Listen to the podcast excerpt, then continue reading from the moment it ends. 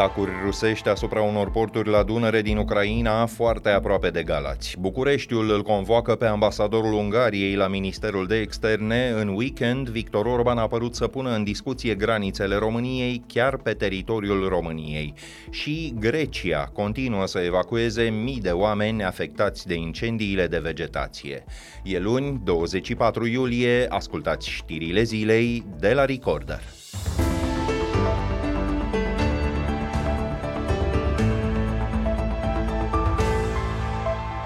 Aproape aici cade.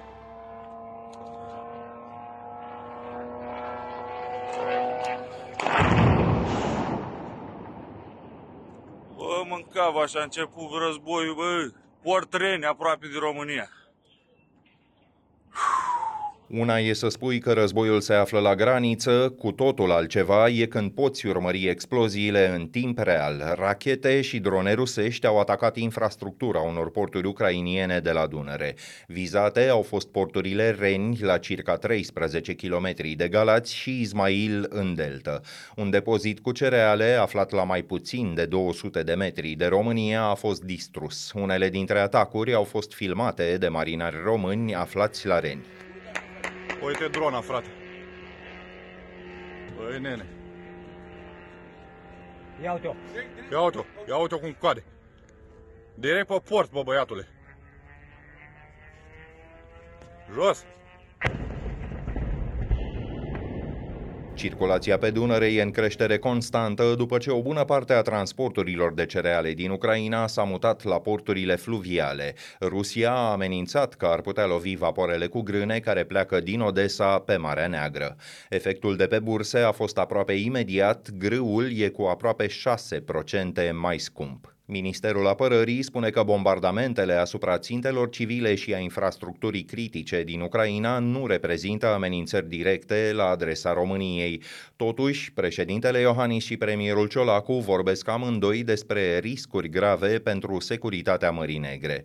Să mai spunem că și Ucraina a ripostat un depozit de muniții din nordul peninsulei Crimea a fost lovit astăzi, iar două drone au fost interceptate și distruse la Moscova. Aproape 40 de miliarde de lei lipsă în buget și foarte puține soluții. PSD și PNL au avut azi o primă întâlnire consacrată schimbărilor fiscale pe care guvernul le-ar vrea adoptate. Printre ideile vehiculate până acum, modificarea anumitor cote de TVA, eliminarea unor facilități, majorarea taxelor pentru lux și pentru vicii, dar și a celor plătite de marile companii care externalizează profitul. PNL insistă că înaintea unor astfel de decizii, companii companiile și instituțiile de stat ar trebui să facă propriile economii. Purtătorul de cuvânt al partidului este Ionut Stroie. Pe de o parte, eliminarea cheltuielilor neesențiale, reducerea cheltuielilor care nu sunt neapărat necesare sau absolut urgente în acest moment, de ce nu poate redimensionarea anumitor instituții sau bugetelor alocate în momentul de față, toate aceste lucruri sunt necesare pentru încadrarea în ținta de deficit bugetar. O primă încercare de reducere a cheltuielilor bugetare s-a făcut în mai, cu puțin timp înainte, mai multe instituții și companii se grăbiseră să-și completeze schemele de personal sau parcurile auto.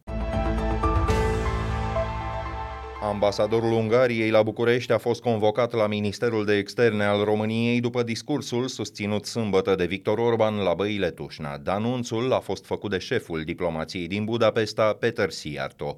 Până în această seară, Ministerul de Externe din București nu a avut nicio reacție publică față de declarațiile premierului Ungariei. Victor Orban a părut să pună în discuție granițele și suveranitatea României. A povestit că i s-a cerut să nu aducă în discuție unități administrative care nu există, precum Ardealul sau Ținutul Secuiesc, după care a continuat, citez, dar noi n-am afirmat vreodată că acestea ar fi unități teritoriale române.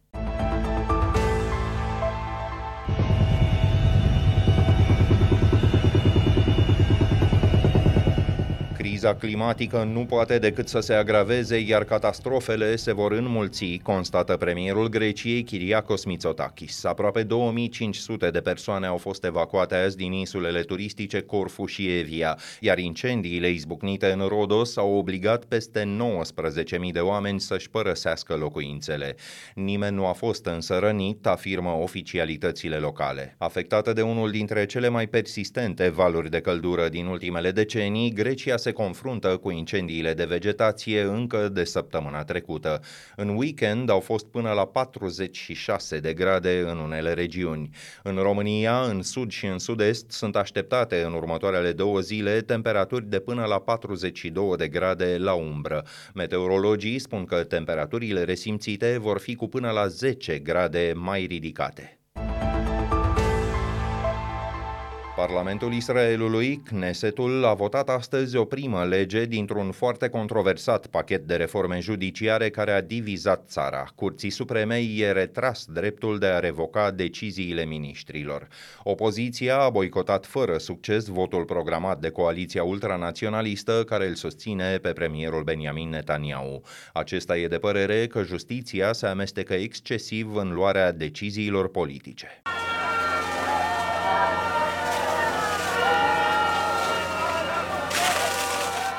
Forțele de ordine din Ierusalim au folosit anterior tunuri cu apă pentru a dispersa o nouă manifestație a opozanților guvernului. De la începutul anului încoace, sute de mii de oameni au luat parte la proteste față de ceea ce numesc un asalt asupra democrației. Cea mai mare organizație sindicală din Israel amenință cu greva generală, zeci de foști șefi ai armatei și serviciilor secrete contestă public planurile guvernului, iar mai bine de o mie de piloți militari și tehnicieni au avertizat că vor vor sfida ordinele superiorilor.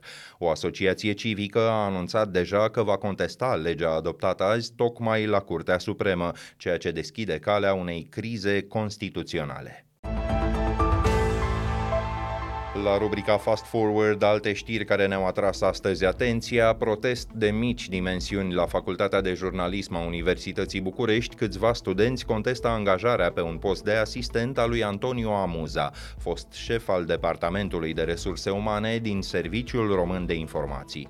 Contactat săptămâna trecută de Recorder, acesta spunea că nu a avut o funcție operativă în SRI și că nu vede de ce nu ar putea să predea.